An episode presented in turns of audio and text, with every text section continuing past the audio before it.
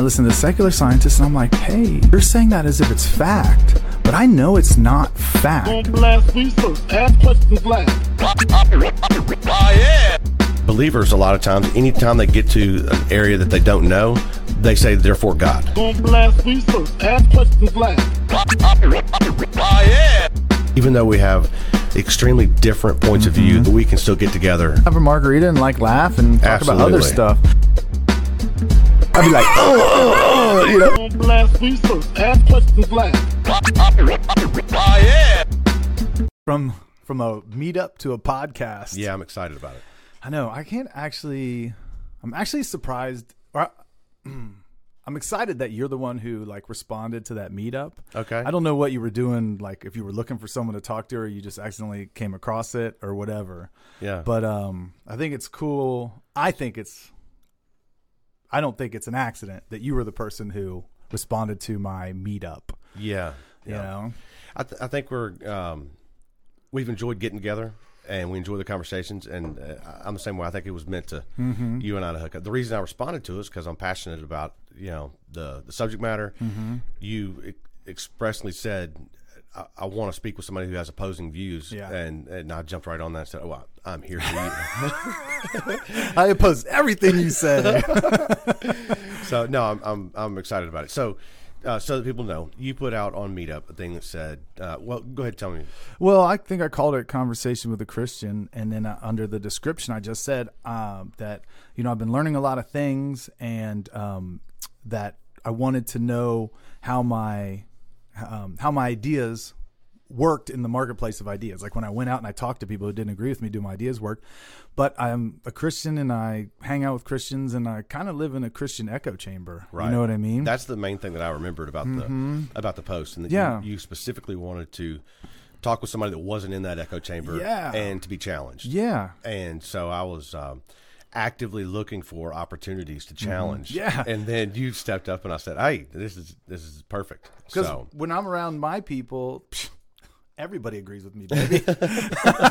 I'm always right Right. because they agree with me already. Yeah. you know. Yeah. So It's And- Mm-hmm. good. It's good in general to get opposing viewpoints, even when I'm trying to look at something you know outside of our topic, which is r- religion.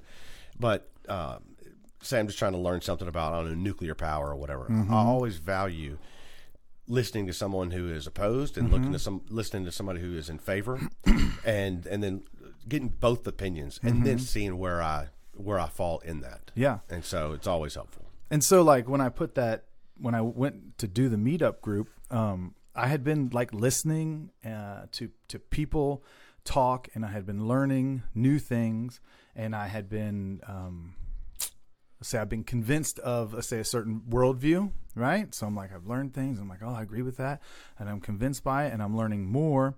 And um, then I started to think like, um, if I go like talk to someone, it's it's easy to to have a conversation with yourself and to listen to someone who's teaching you something that you agree with, right? Right. and be comfortable. But I was like, when I go talk to someone, like, are they just going to shred me because I'm not thinking this out properly? And you know what I mean? Right. You're that not- was the thing. You're not forming those into your own original thoughts. Mm-hmm. You're just regurgitating what you've heard to yourself. exactly. Mm-hmm. And so you don't have anybody there to challenge you and force you to say, okay, well, how do you explain this and that? yeah, because all I hear is like some Christian apologists make a what I think is a really good argument. And I'm Right. like, man, that's rock solid. And then I bring it up, and someone just pulls the rug out from underneath you, and you're like, sometimes you go back and think, and you go, oh man, I wish I would have thought of this in the moment because this what their response to me when I, I made my argument, their response to me was actually not correct, and I shouldn't have allowed it to happen. I should have said this, right? You think about that later, Yeah. or you think about it and you go, that doesn't work. You know what I mean? That that one just fell apart. Yeah. You know? Yeah. So what do you hope to accomplish with the podcast? What, what is your end goal? Okay, so so where I was, okay, so I've been a Christian my whole life. Like, Okay. got saved probably like in the second grade, right? And but so I've always been a Christian. I've always lived in the Christian world, and I, I mean, I believed it, and I and I I never didn't believe it. I'm convinced that the Bible is true, but I also kind of tacitly, without really thinking about it, just accepted the secular worldview of say science and and just uh, just the world, just the the secular worldview. It just kind of was there, and I didn't question it. Right? I would say science is probably the biggest one. Okay. Okay, um, but also like I don't know what the right word is. I don't want to say politically, but like how people interact with each other and like what. For instance, something would be like prayer in school. I would be like, "Oh yeah, yeah, I agree with like the secular idea that we shouldn't have prayer in school, Okay. right?" And I don't why I align myself with those ideas. I don't know, but I just let them go because I bought into the secular worldview of like, oh, religion and and government should be completely separate, and that includes all of these things. And I just that's the way everyone thinks. So I just went along with it. Okay. Right? So was it interesting to you when you started hearing other people's opinions and it, your views were challenged? Yeah. So then, so Like then, say I, the like for instance the prayer in school thing. You- You just assumed and went along with it. Well, of course that'd be a good Yeah, thing. yeah. Then when you heard people opposing it, you're like, oh wait a minute, why do they oppose that? yeah. Okay. And then, and then I asked myself, like, well, why are you aligning yourself with the secular worldview? Like, you're you don't agree with it. Why are you aligning yourself with it? Okay.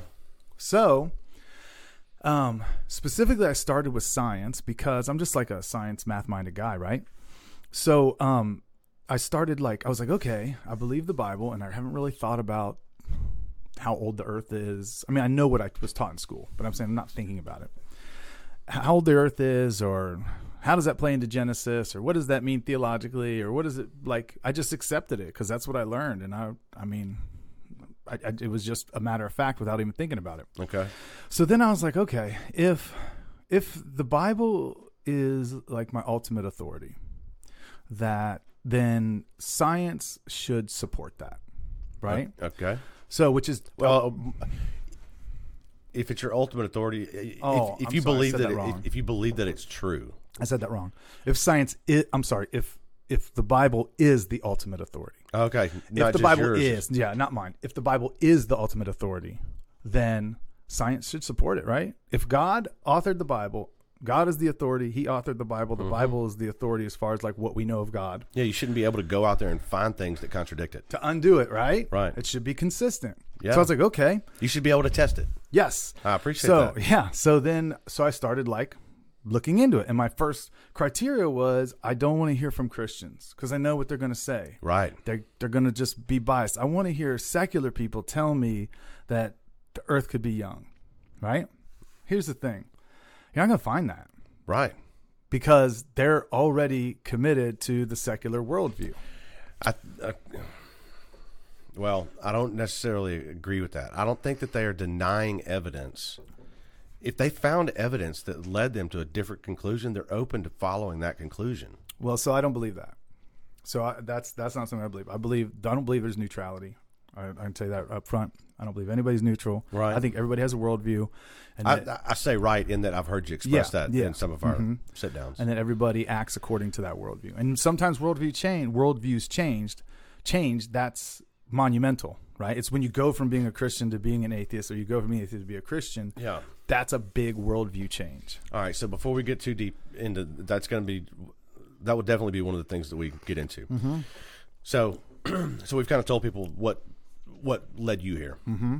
So just to um, you know introduce myself a, a Uh-huh. little bit more. So I grew up religious, Mm-hmm. um, and and not just the um, you know Christmas Easter kind of um, going to church. We were in church every time the doors were open. Mm-hmm. Um, every Sunday morning, every Sunday night, Wednesday night. Mm-hmm. Mom sang in the choir. Dad was a deacon. You know, all most all of the um, uh, vacations or, or trips that we went on were with either the church group or Mm-hmm. uh, you know just our family. If there was another family, it was a church family. I mean, so Mm-hmm. we were we were very very uh, involved. And so if you had a if you had a church and there was you know a dozen families that made up the core group, we were one of those dozen families. Okay. So, so that's how I grew up, and um, really didn't start questioning things until uh, I'm 48 now. Really didn't start um, questioning things until I was about 43. I'd say so, about five years ago, and um, a couple of reasons why I started questioning things, and I'll, I'll get into those, you know, in a little bit. But once those cracks started forming, I'm kind of like you. I want to know. I want to know if what I'm believing is true, um, and I, if I have beliefs that don't have good basis, I want to know that. Um, Me too. A hundred percent. Yeah. So I started digging in, and the more I dug in, the the more um, the more I found uh, not only my religion but various religions to be false and not have a good a, a good basis. Yeah. And at that point, I uh, there's a there's a bit of a, when someone has grown up religious and now they're not. There's a bit of a coming out, um, and because their community, um, everybody they know is generally of the same belief. Anybody Right. anybody that they're close to. Yeah, you're like going against your parents and your family and the people you know, and right. Right. I remember. Yeah. I still remember the first conversation that I had with my wife, and said, "Hey, I'm I'm starting to doubt these things," and and um, so she was the first one. Then my sister, you know. Mm-hmm. So it was almost a a, a progression as as far as uh, telling the people that I care about the most. Yeah. This thing that I've been deeply connected to Mm-hmm. uh, for many years that I'm beginning to detach from Yeah. that. Um, or as a lot of atheists say, well, I'm, I'm beginning to deconstruct that. Um, and so uh, I've been in that deconstruction process. And now I would say where I'm at is more of, and my wife and I talked about this not long ago. Um, I'm more in a reconstruction mode now that I've deconstructed all this, and I've, I- I'm firm in uh, in my lack of belief um, in that way. Now I'm starting to say, okay, well, what do I base things on? What, what do I base morals on? You know, uh, so now I'm more of in, in a reconstruction mode. It's funny you say that because I was actually going to say the exact same thing because I've heard you For and- you or for me? for me.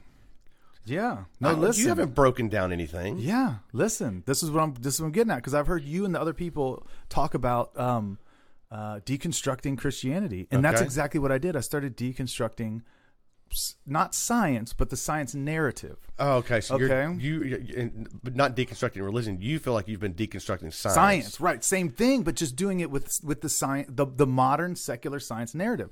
So I didn't get what I was looking for from secularists because they're bought in. So I, it was like, well, the only place I can go to is Christians. So I started looking at Christian scientists, and then I realized, like, dude, these guys went to the same universities, they got the same jobs, they do the same research, they see the same data. They're not dumb. They've got all the PhDs from Harvard and Cambridge. I mean, one of the things that made me start listening to Christian scientists is when I learned that John Polkinghorne um, was who was the head of physics at Queens College in Cambridge say there's nothing about science that disproves God. He was a Christian. Nothing about it that disproves God. And he, now I wouldn't agree with his theology. He believed in like an old earth and evolution and all that. That's fine. But my point is just like he's not an idiot, right? Because uh, you know Christians get painted like well when it comes to science like country bumpkins that don't know anything right and these people are not they're they're really smart so i started listening to them and they're punching holes in the secular narrative mostly about historical science right? I mean we all can know like gravity and stuff like that. I'm not talking about like operational science that we can test. I'm talking about the things you can't test like historical science right? And and then I start learning things, and and then I go back and I listen to the secular scientists, and I'm like, hey, like you're saying that as if it's fact, but I know it's not fact. I know it's the best inference or your, best conclusion based on the evidence that you have, right? An inference to the best explanation, right? You're, you're just saying this is the best explanation we have, and I was like, oh man, like you guys aren't rock solid. And that was the first like crack where I was like, oh, secular science is not like on an unshakable foundation. And Yeah, they- I'll be I'll be eager to get into some of those Mm-hmm. with you because I feel like there are area. So scientists don't know everything. Mm-hmm. I think the difference in the difference is is that when they reach a point where they don't know, they're fine saying we don't know X, Y, and Z. Whereas believers, a lot of times, anytime they get to an area that they don't know, they say therefore God, and they insert God into into that. It's often referred to as the God of the gaps. Yeah. Right. And those and the problem is those gaps. As we learn more, those gaps keep getting get keep getting smaller and smaller and smaller. So I don't I I disagree 100% with that. And I'll give you an example. So also along this time I started to like learn how to critically think. I thought that was important. Like I need to learn how to critically think. I don't need to know when people are not telling me the truth or I'm not hearing a good argument. So I started teaching myself to think critically. Um, anyway, so um, this is a, I'm going to give you an example of the opposite of what you said. You said scientists don't know everything, and when they get to the point where they don't know something, they're willing to say we don't know it. Let me give you an example of that not, of that not happening. Uh, Okay, so before you do that, Okay. so I'm not saying you got to remember eh, all this is people, right? And people people aren't aren't perfect, right?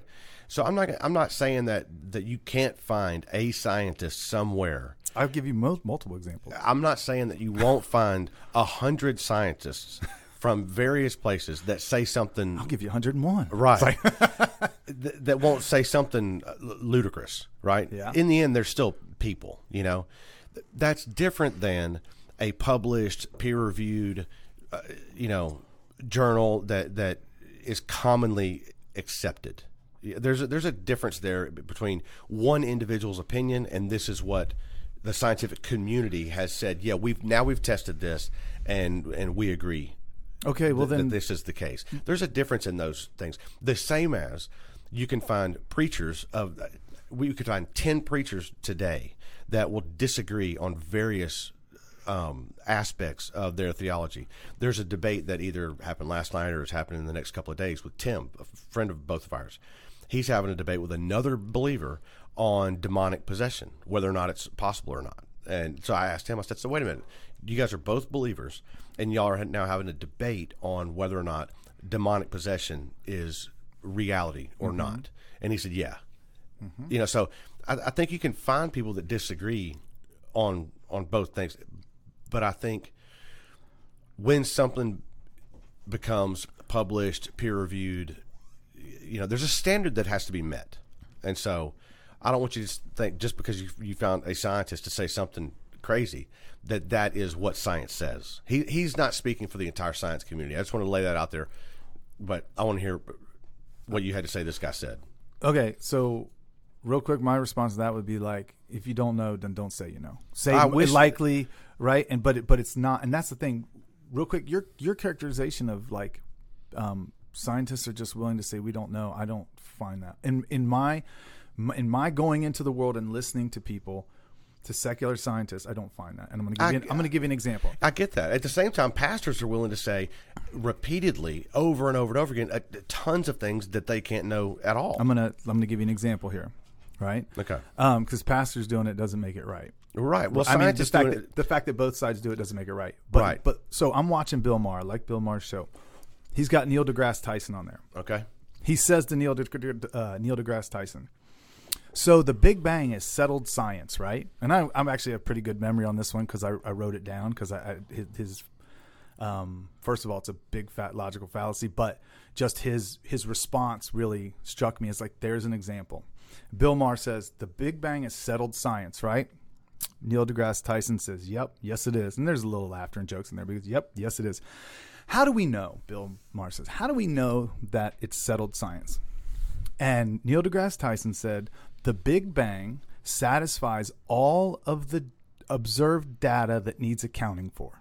Mm-hmm. All the observational data that needs accounting for. The Big Bang satisfies all the observational data that needs accounting for. Right? One, that's a big fat affirming the antecedent logical fallacy because also God satisfies all of the observational data that needs to be accounted for. So Okay. I see how you see got what I'm saying? Yeah. Right. So that in, in in just real quick, like in the logic class, they would present it like um, if the if it's raining, the grass is wet. The grass is wet, therefore it's raining. Or the sprinklers are on, or somebody used a hose, or the right. dog peed. Right. You, you presented an explanation. Right. I'm with but you. but he said it's settled science. So he said, "Hey, you guys believe this," and that was the answer he gave. And then the other, I can't think of his name. The scientist is like a thin guy, he's super charismatic. He's got this soft British voice, and he just sounds like he's wooing you. And I can't think of his. name. I think it's Brian something. But um, he was on Bill Maher. Brian Cox. I feel like it is a C. I want to say Callahan or something. Okay. I, think I know who you're talking. About. I think I know who you're talking about. You know, but um, see if you can look up. see if you can look it up. Like a scientist named Brian. I think it's Brian Cox. Yeah, and he's uh he's just like he's he's kind of you see him a lot on Yeah, TV very nice stuff. guy. Yeah, yeah, soft spoken. Oh, dude, you want to talk to him? Like, I would Mhm. love to have a conversation with him. Yeah, Can you click on that and let me see his picture? Yeah, that guy. Yeah, yeah. Okay. So he's on there, and they said Bill Maher asked him the question, a different episode. How do you know? And he says, "Because we can see it, because we can look into the into the far reaches of the universe, and we can see." And I don't have his quote that well memorized, and we mm-hmm. can see the universe forming. And I was like, "That's not true." The James Webb Telescope. Now maybe that's an old video and it didn't date well, but I was like, the James Webb Telescope literally just disproved that. Like they pointed it at what they thought was the oldest part of the universe that they could see, Right. And they were expecting to see galaxies forming and stars forming. And you know what they found? And and um, um, simpler elements, right? And you know what they found? A universe that looks pretty much like the universe around us. Like it, it you can go read the articles all over the internet. It was a huge thing because they got the opposite of what they were expecting. My point is this: is that we can't see it. Like, and it it doesn't it, it might satisfy observational data but so do a lot of things and my point is just this. I- just those are the things i wasn't hearing before right? Now i hear them and i'm not tricked by that anymore. But before i started on my journey and started learning i would have heard neil degrasse tyson say that and been like oh okay. That's why it's true. But Yeah. now i hear that and i go actually that whole argument falls apart immediately you know? And it's not. And then again i don't I, i'm i believe in a young earth. I'm fine with that. I think that there's plenty of evidence that supports that. I think you would be served well. You said that whole argument falls apart immediately. You, I feel like you'd be doing yourself a favor if you backed off the whole and the immediately, and just. Um, I, I see what you're saying. i mean it does though I that's do not, see. I do see what you're saying. it's a bad argument I think that uh, I think that it could be some more details filled in there, and you'd be happier with it. And and I also don't think that it's a yep. The whole argument falls apart immediately, immediately, and therefore God, and specifically your God. I don't think that. I don't think i didn't that- say that just now i just said that's why Uh, i'm fair enough. yeah. Fair enough. You know, but it seems in, it seems implied. Well, okay, so like you said though, there's there's more things to it. That is just an example of um, scientists, secular scientists, presenting something that is not. It might be settled science in his mind, but something that is not. Actually, it's not even science because you can't see the past. But let's forget about that for a second. Um, you can't you can't observe it. You can't you can't observe the past. You Hang- can't test the past, right? What is no. dude? What is the scientific method? Observable, testable, repeatable. You cannot observe the Big Bang or test it, Okay. right? So the answer the, the answer to that is when essentially the speed the speed of light, right? So we have measured. You do know you do feel uh, that that we know how how fast the the speed of light travels, or do you doubt that also? I, I do doubt it, and I can tell you why. But I'm going to tell you why using Einstein's physics. That's the thing. Okay, well, I'm just not gonna gonna tell you why I'm just going to give you. The, I'm just going to give you Genesis. the explanation. I'm, I'm just going to give you the explanation then. Yeah. All right. So if we look at something that say uh, is so far away, right? Um, let's say that let's say that we say that uh, an an object is three light years away. So it's almost like you turning on a flashlight and then turning it off. How long does it take that light to get to you?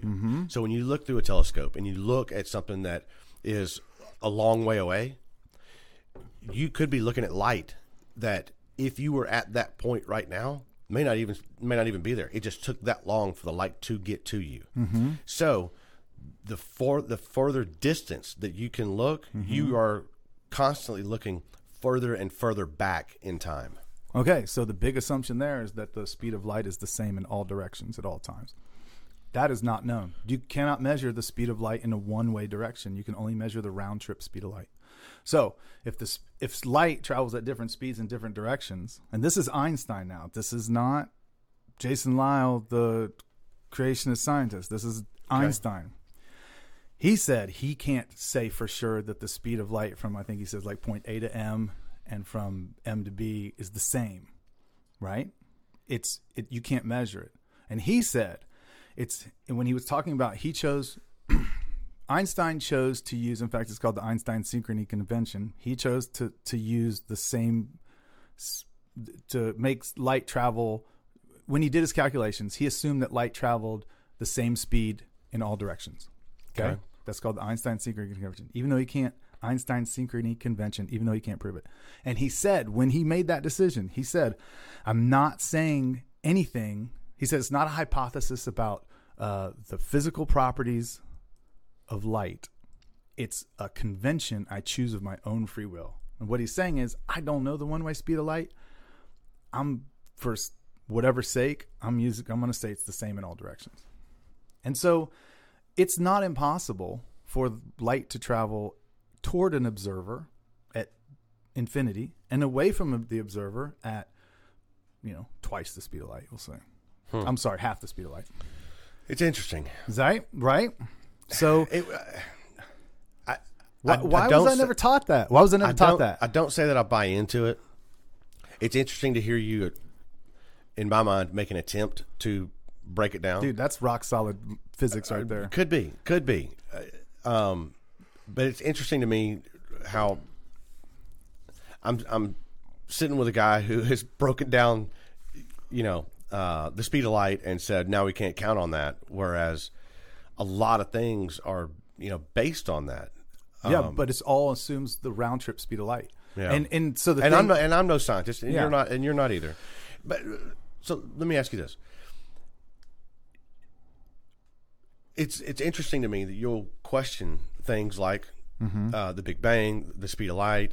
Um, I'm sure various other things Mm-hmm. you know that may come up, um, but you'll believe stories in a book from 2,000 year, years ago that describe miracles. Mm-hmm. Be it you know 5,000 people or so got fed with you know a couple of fish and a couple of loaves Mm-hmm. of bread, or somebody walked on water, or somebody was resurrected, Mm-hmm. and you you find that all, you find all these things to be true Yeah. even though those can't be demonstrated or tested or anything else and you'll and you'll attempt to break down science that people living here now and in the past have spent their lives studying and researching and testing in order to see if there's anything that they're not seeing and something that they have gotten wrong and and you'll discount all that and and instead believe stories that we know absolutely that we can't test and verify and demonstrate today.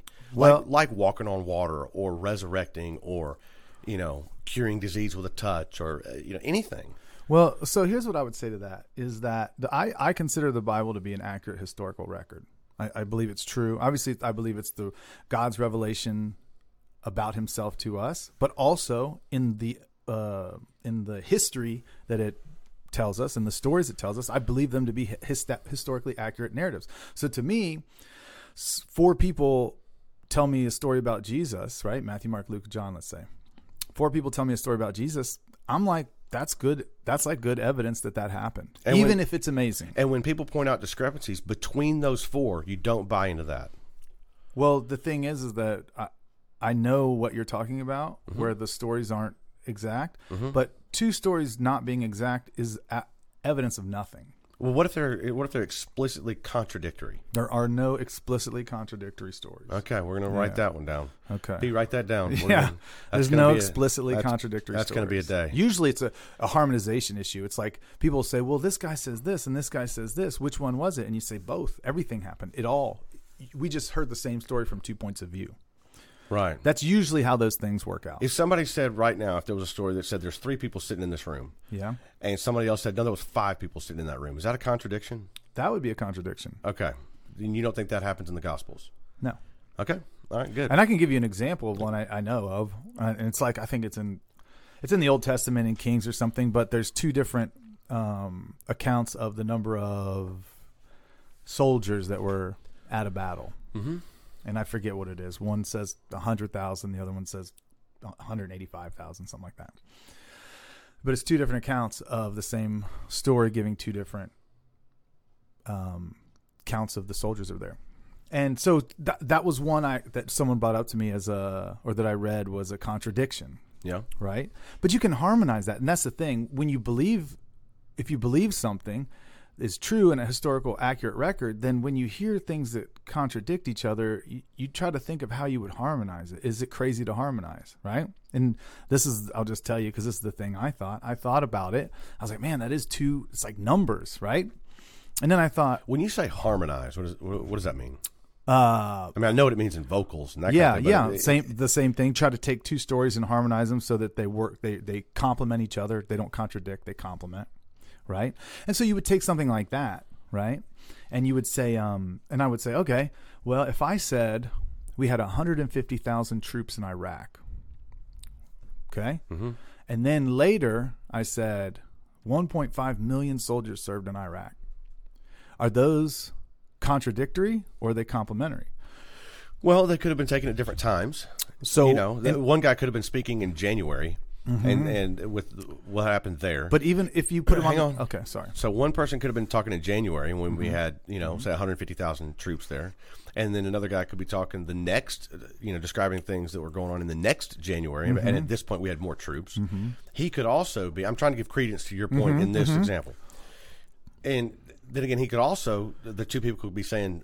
Uh, this many people were actually boots on the ground in Iraq. That's what I thought of. But then you get this 1.5 million, and that's all the people that are sitting behind a desk at the Pentagon. Yes. That are, you know, so I, So that could be on the same day. That could be on August Sure, 1st, 150,000 and 1.5 million. Sure. Right? Yeah. So that's why I say harmonized. so you feel like the contradictions. can usually be harmonized. Hmm. Okay.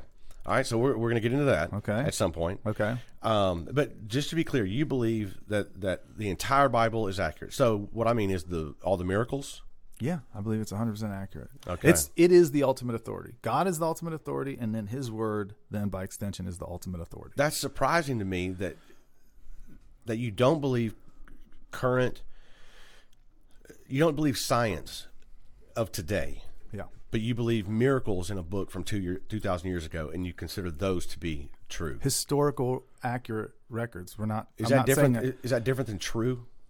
No, no, that is true. I believe it to be true. I'm saying that that when you talk about things like evolution, um, you we don't have a historical record of from an evolutionary viewpoint. Obviously, I don't believe that, but from an evolutionary viewpoint, we don't have a historical record where someone observed what happened in the beginning. So, do you think that if we can't observe it, we, there's no way to prove it? No, what I mean is, uh, there's um So, for instance, a crime scene. No, but that's different. That's different.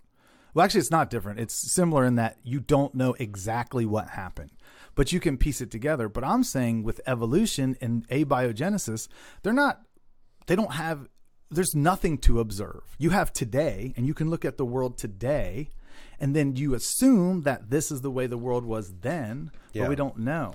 But this is, let me just, real quick, I just want to bring this up. Just, just hang on one Okay, second. You, you just brought up abiogenesis, right? Yeah. And, then, and this will be another one that we get into. We're going to end up with a long list. Mm-hmm.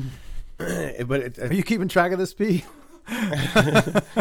we need to make sure she's got a notepad because when we say P, write that down. I'm going to watch this video like a hundred times and write down everything. Yeah, said. yeah, definitely. So abiogenesis. This will be another one that we can we Yeah. Mm-hmm. can go over. I, again, neither one of us are scientists, right? But We there's can, certain we can play in the shallow end though. sure there's certain elements that make up life, Uh-huh. right? And scientists today have taken those elements, put them in a dish, hit it with electricity a bunch of times, right? And those elements begin to coalesce and form little uh, amino acids and the basic, the, you know, the, the the the building blocks of of of life.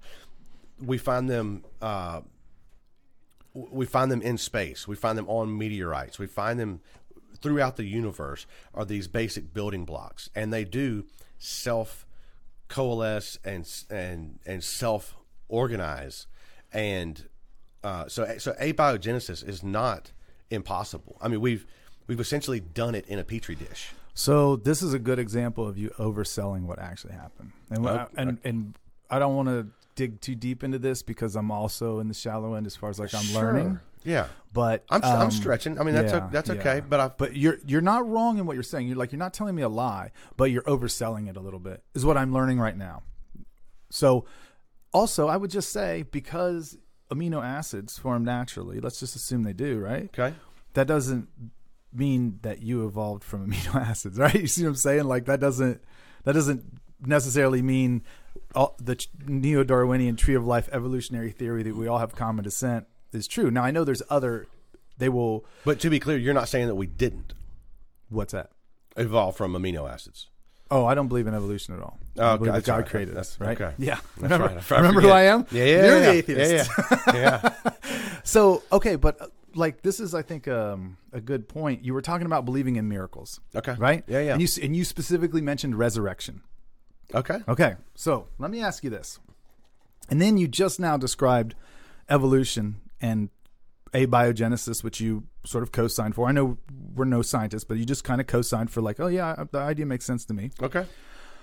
So tell me why you are readily ready to believe that no, no life, life has never been on the planet. Let's just say never in the universe, right? As far as we know, but definitely never on the planet. Okay. How come you're willing to say no life became alive? That makes sense. But when it comes to the resurrection, something that actually was once alive, that had everything it needed to be alive, couldn't come back to life. Yeah. Doesn't that seem like a contradiction? I don't. I feel like you got to say resurrection is well, I- possible. well, that fine. I don't. You know, whatever you think I have to say, that's okay. But I'll tell you what I'm. no, actually, let me talk for you. Yeah, yeah, go ahead. I'll tell you what you'll say. So, so I, I don't think that we that we've been here forever, but we are here now. Yeah. Right. So so um, so we had to start somewhere, right? and I don't believe in any supernatural. I, I look in the natural world to see for answers, and I trust people that are working in the natural world, and uh, and have peers that that intentionally try to see what they're overlooking or where the holes are in their in their thinking and that kind of thing. And um, so, in essence, I, I would say I, I trust the scientific community Yeah. to um, to research these things, to um, to peer review one another and look for holes, and then when they've done a lot of that and tested it and and um, and then they finally come out and say, okay, this is what we know as of right now, right? Those things make more sense to me than miracles, or you you know, I just wished something into into creation. You know, th- So- those things make more sense to me. I guess it comes down to plausibility. Yeah. But, but why? Why is it, if you say that nothing has ever even been alive before, but it became alive, Mm-hmm.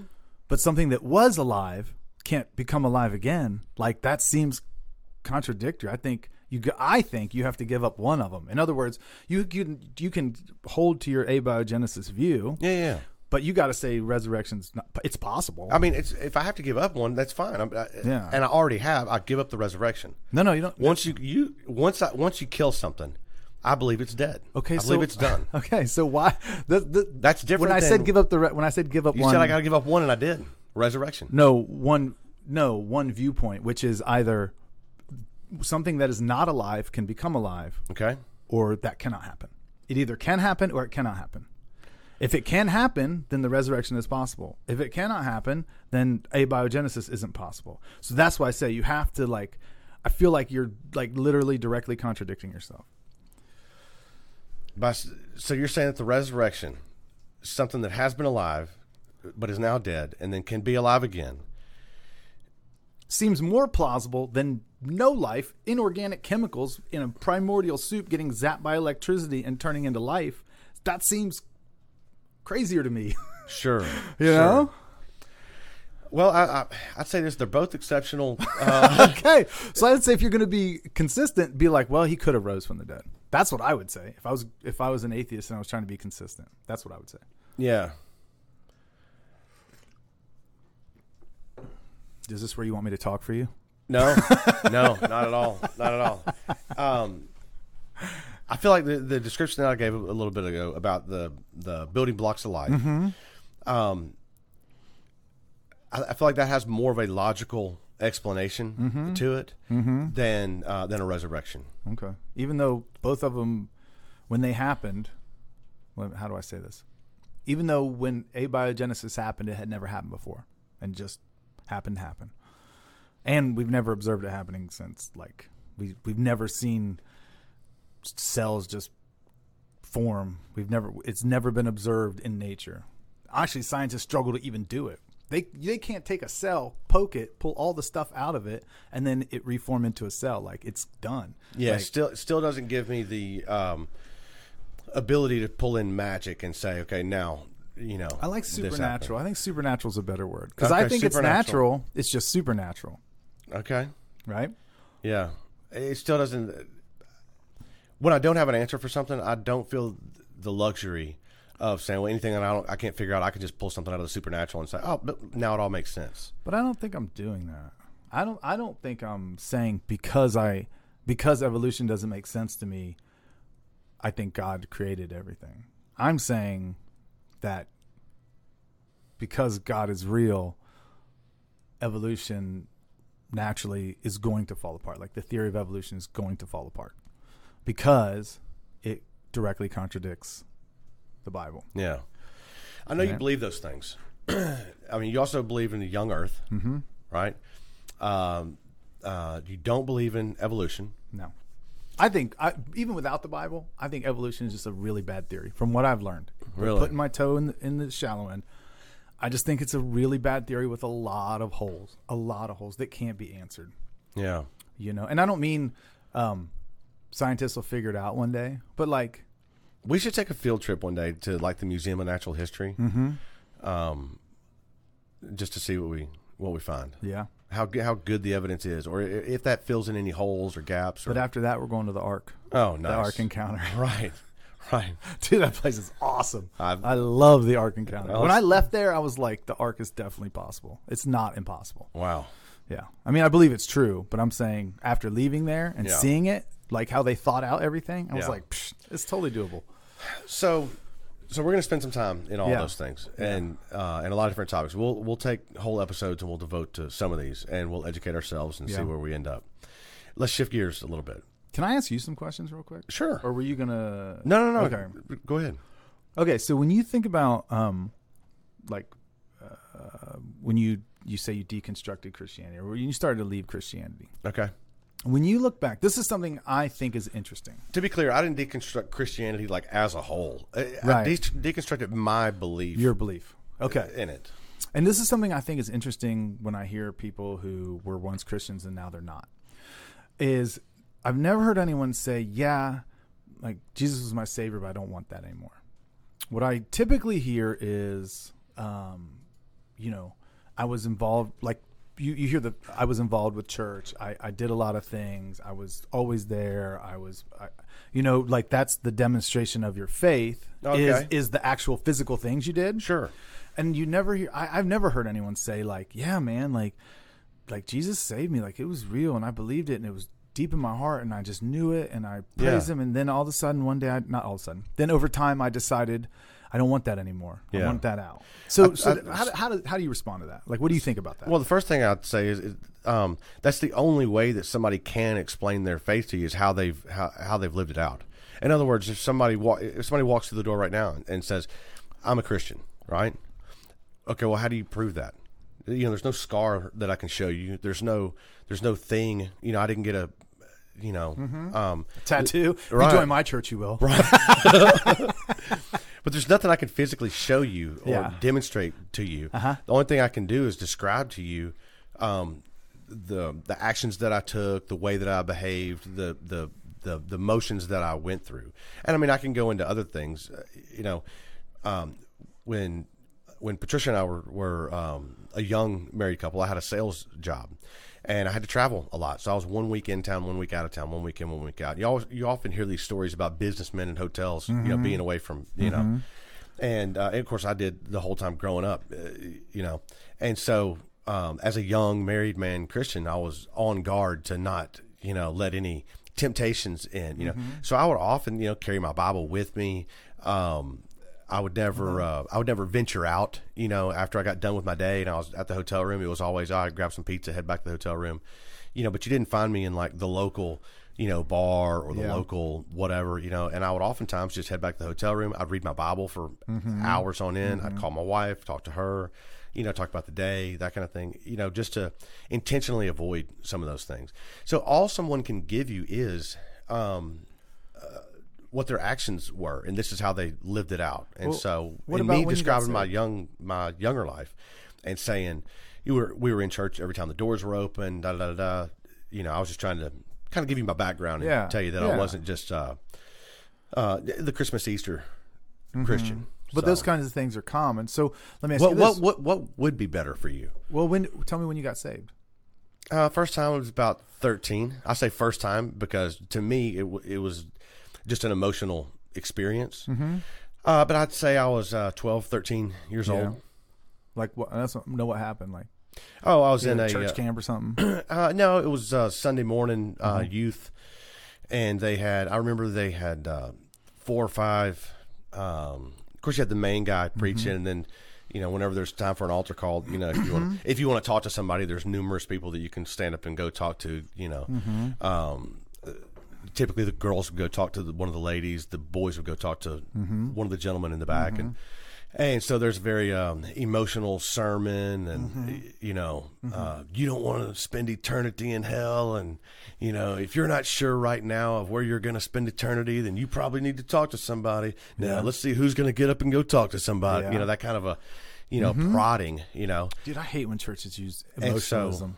Yeah, well, so after after 20 minutes of that, like you know, it kind of just breaks you down, and finally, you know, uh, um, once you start getting a little emotional and you know fearful and that kind of thing, you just you know you want it to you want to have assurance. You want to have you know you've been it's been drilled into you that you don't have this assurance, and that if you don't, then terrible things could come to you.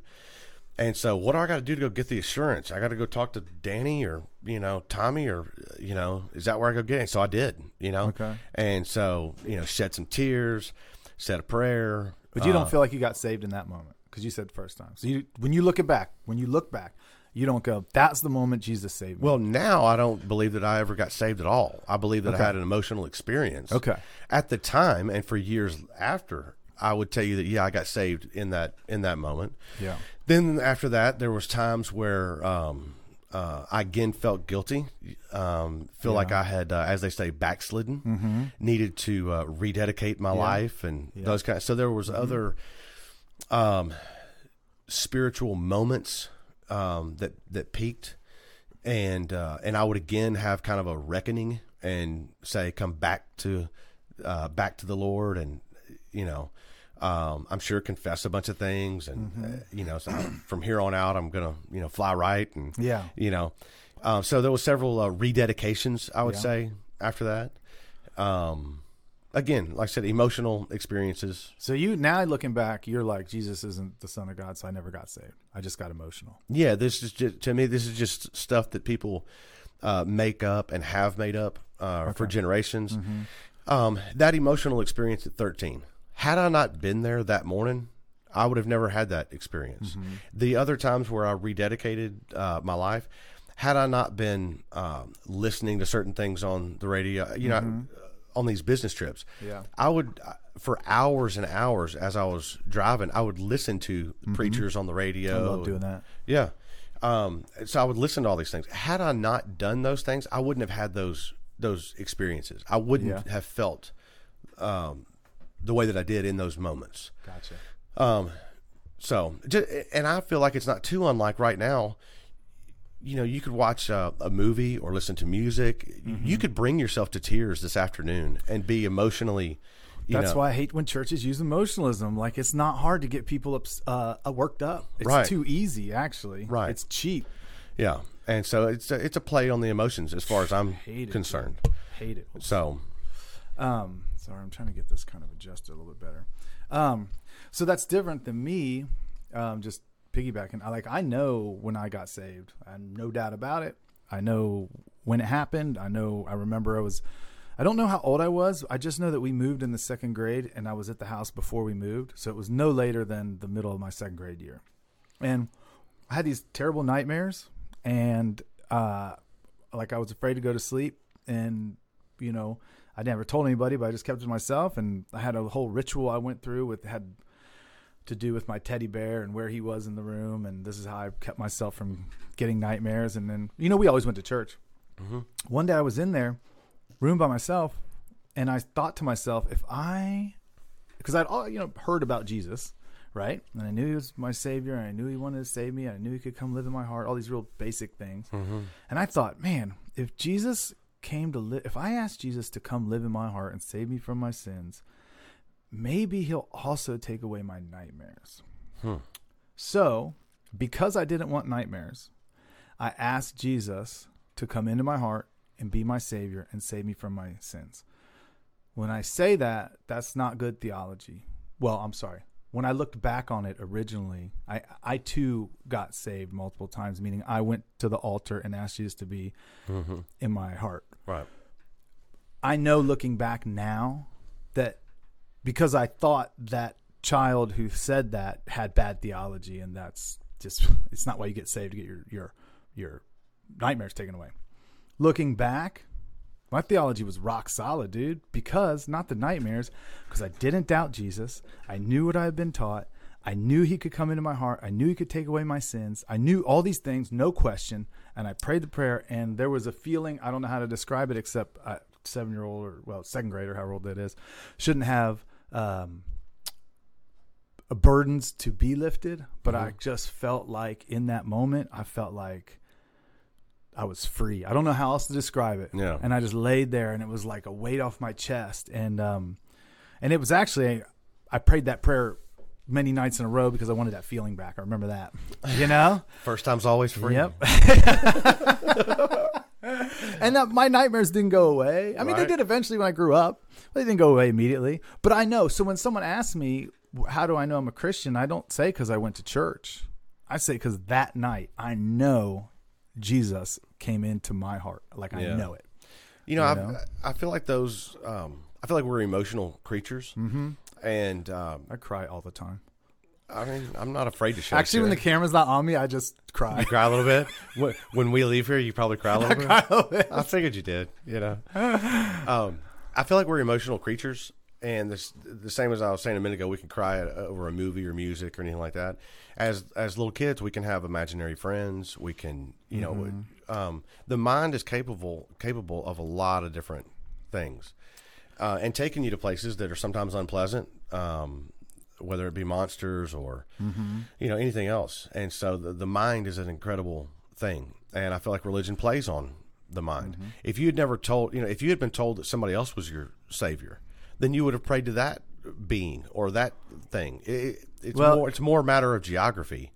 You know, if you were if you were raised Muslim or if you were raised Hindu, or you would have prayed to, to Allah or you know one of the Hindu gods, or you know there would have been somebody else that you prayed to. But because you were a little kid and your mind is very pliable and and you know it's like a sponge, people can put whatever they want in there, and so they they put those things, and then next thing you know, as a young child, you have an emotional experience, and so even when you're sitting there by yourself in your own bedroom and nobody's there to coach you, that's what's going through your head, and not Allah or Vishnu or you know any of the other gods, but this God So- that you've been taught about. You've Okay. been, you know, Well, yeah, and I just want to say that um, yes, I was raised in a Christian home. I was very fortunate, and I was raised in a Christian home. The fact that I was raised in a Christian home is irrelevant because that has nothing to do with the truth of what I'm saying, with the truth of the Bible, with the truth of my arguments. yeah, but that doesn't negate what I just said, right? If you had never Yeah. been taught about Jesus being your savior, and instead you had been taught that that uh, Allah or Vishnu or any of the other Maybe gods, it- you wouldn't have had the knowledge of who to pray to. That knowledge had to be given to you by someone. Yeah, but that's that. That doesn't make you're impl- implicitly saying that's why it should be disregarded and it's not true. I'm saying I could be raised in a Christian household, have that experience when I'm seven, and all of Christianity is true. I just I'm- want to I'm- put that out there, Sure, because it's sure. kind it's like smuggled in. Sure, and that's all. Sure. You know. Um. So okay. So going back to you. Okay. Um. So you look back now and you say I never was saved. yeah. Okay, so, um, so, d- um, you just feel like you were tricked into being a Christian? Is that what you think? Because you were no. taught, because just the way you described me, because you were taught it. I mean, not maliciously tricked. I'm not saying your parents are trying to get you. Yeah, but yeah, like- yeah, yeah. But like you were deceived because that's just what you were taught. You weren't taught anything else. You were just taught that. Right. Okay. Uh, I think that's interesting, and I think I'm actually just asking, kind of from a theological point of view. I Uh, Let me give you. Let me give you another good example. Right. Babies aren't born racist. Mm-hmm. Right. But if you want uh, uh, a 15 or 20 or 40 year old person to be racist, you teach them that. well, I know people aren't born Christian. Right. I get that. Right. What I'm saying. So, in in my family, right, um, so part of my family is from uh, uh, my grandparents and, and are from Mississippi in the sticks, right? And they grew up they grew up poor, and uh, you know, and it was um, it was kind of a uh, Mississippi burning kind of a time when they were uh, when they were our age, right? Um, racism racism was very rampant, you know, in that area uh, when my grandparents were, were mine your age. And so I remember as a young kid, uh, there being some uh, pretty racist things said in my family, and then other parts of my family kind of you know squashing those down or or telling me, hey, don't pay don't don't pay attention to that. You know, grand, grandpa's just you know he believes these things. You know, Yeah. E- every race the- people are people are good or bad not based on the color of their skin but based on their their character and how they are as people and that kind of thing. But if i'd never heard that and i just listened to the, these other opinions then i'm sure i would be you know an extreme racist right now. Um, instead uh, those views were were squashed and christian views were instilled. And so that's what i was that's mm-hmm. what i was taught. Mm-hmm. Had those views not been instilled but say more of a scientific views on things or more like you said i wanted to learn to think critically. What if we mm-hmm. taught that to kids when they were four five 6 years old? Taught them how to think critically and look at information and assess data and make decisions for themselves and not believe something just because you're you're told it. Yeah. you know? So the, a young mind is very very much like a sponge. Yeah. So again, though, that doesn't negate the truth of the Christian worldview. Like it, it's true. Someone has to tell me about Jesus for me to know about Jesus. I'm not denying that at all. Right. right So, but that doesn't. The age that I was taught or how I came to that is irrelevant to whether that's true or not. So that that was just my only point. I get what you're saying. Do you think that's you- why we're told to go spread the gospel? If right? no one- somebody's got to say it. do you think you would have stumbled across this truth if no one had ever told you Well, In other words, the sun will burn you if you stay outside on a hot day w- without some protection. God right? could reveal it to me. Yes. you know, you, you know that you're going to find out on your own, regardless of whether whether or not somebody tells you. A wasp is going to sting you and hurt you. That you can find out on your own, regardless if anybody warns you or not. Do you think that the same is true for this for this truth that you? Yeah, God could reveal it to me. I mean, He could make me come across the Bible. He could do whatever. Yes, He could reveal it to me, which I Yeah. guess the Bible is just people telling you in written form. right. But no, you wouldn't know anything unless someone told you it, right? That's just the nature of being a- alive, but being a human. But um, I think that um, I, I'm not doubting what you say, and I don't want. I'm not trying to undercut it. I just want to make sure that it's said that that doesn't in any way affect the truth of the Christian worldview, right? yeah, And perhaps if I was born in a Muslim country, I would be a Muslim first. Perhaps I would be a Muslim, and then perhaps God would save me, and and I would become a Christian. It's impossible to say what would happen were I somewhere else. He could have made me been born in India with the intention of saving me, so that He had some mission for me, right? Right. So maybe I would be maybe I would start Hindu, maybe I would end Christian, maybe I wouldn't have either view and come to some other conclusion. I yeah. I just think it's irrelevant. You well, know? I think we're going to enjoy getting into these things. And I do too. I, think, yeah. I think the next time that we get together, I'm going to have a notepad. I'm going to start, um, start keeping track of these things. We'll go back and watch this I know. I have to make a list. Um, because Yeah. Mm-hmm. I really am looking forward to getting into these things with you. Um, I have I've thoroughly enjoyed um, uh, the times that we've gotten together Mm-hmm. before. Now we've had at least a dozen times where we've gotten together and, and Yeah. had margaritas and sat there for hours and talked about Yeah. these things.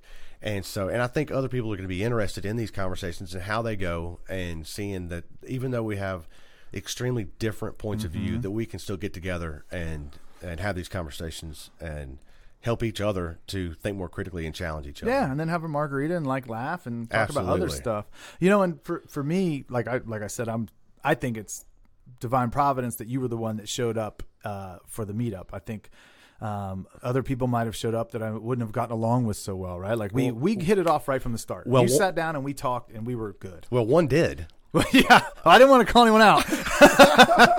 there was one person, and we clashed a little bit. Um, so, but but I, I don't think it's an accident that someone that I sat down with and I was immediately like, oh yeah, I'll totally be this guy's friend. You right. know what I mean? Right. Um, and I just want to like I, I want to help Christians to have confidence that they're not they're not pe- we're not backed into a corner that and science is slowly painting us out of the picture like the reason that there is science is because there is god and i want christians to just have confidence to say that Yeah, yeah, yeah. right that that's my Yeah. Not not not just science but in the world philosophy theology science whatever we're talking about it only has value because there's a god and Mm-hmm. Okay. stand up put your chest out and say it Yeah, you yeah. know what i mean So even though I totally disagree what with that, uh, I do appreciate the opportunity to sit and challenge these ideas without. Um, you know, my big thing is I'm not attacking you personally. I'll- you know, I feel like you and I are gathering to talk about this thing, and we mm-hmm. can disagree about it and all that mm-hmm. kind of stuff. At the end of the day, I do anything for you. Yeah. And if you were ever in trouble, I'm I'll, Yeah. I'll be right there. You know that kind of stuff. But mm-hmm. but I. I really enjoy being able to challenge the ideas, and you and I being able to sit down and and uh, flesh these things out. Yep. And I love being challenged, and I want to challenge you. Right. Same same way back. Right, right, right. I want to be Gary, I wouldn't necessarily think that way. Right. Yeah, a lot of times when we when, when we finish up these discussions, I find myself going home and looking things up and, Right, and asking too. myself, well, why do I think that? You know, Dude, Uh, ever since my conversation with Elliot on Thursday, I've, I've had our conversation just bumbling around in my head. Like it's been twenty. Oh, let me oh, go ahead. the best part about Yeah. the other night, right? Yeah. because you and I always have Uh-huh. these, right? Yeah, you and I always yeah. get together, and and I'll I'll often leave those leave these conversations going back and looking something up or whatever, Mm-hmm. and I haven't. I don't feel like I've stumped you. You know, you've told me a couple times I've said Yeah. Mm-hmm. a few things that have made you think or whatever, right? And uh, and so the other night while that conversation was taking place, you and I were in the background, and Yeah. you're, you're like, man, if I was up there right now, I'd be like, I'd be like, oh, oh, oh, you know. And so then afterwards, you and Elliot got in, in conversation, and, and I saw that, and I was Mm-hmm. Yeah. like, oh man, that's going to be really good, right? so then I end up walking to the front of the room. Now, now Elliot's in a conversation with somebody else, Yeah. and you were sitting in one of those chairs, and I saw this look on your face, and you're like, but I mean, that couldn't have. I mean, wait a minute, Dude, he And had I- my gears grinding. I know. I saw it as I was walking. up. I, I should have stopped and taken a picture of it right there because I saw your wheels turning right there, and I'm like, Ah, Dude. okay, somebody got in there. Yep. And here's the best part too. I was going to just tell you is that so that was Thursday night, so I'm thinking about it the whole way home. Yeah. Right. I go to bed and I'm sleeping, and at 2 a.m. my brain was like, "We can solve this right now." and I woke up, dude, and my brain went straight to my conversation with Elliot. That's and I just good. laid there for two hours with it bumbling in my head to the point where I went to work late. I, I texted my boss like, "I'm going to be late. I couldn't Oh, sleep man. all night." Yeah, isn't that funny? That is awesome. Just. I woke up, my brain was like, "Let's do it. We can do this." Oh yeah. All right. And then at about, about 4 a.m., I tapped out like, Brain, we're not going to get it tonight. Yeah. So, but we'll get it. Well, thank you again Yeah, for, man. for this one, and I can't wait to get into some of these other topics. 100%, man. All right, Cool. buddy.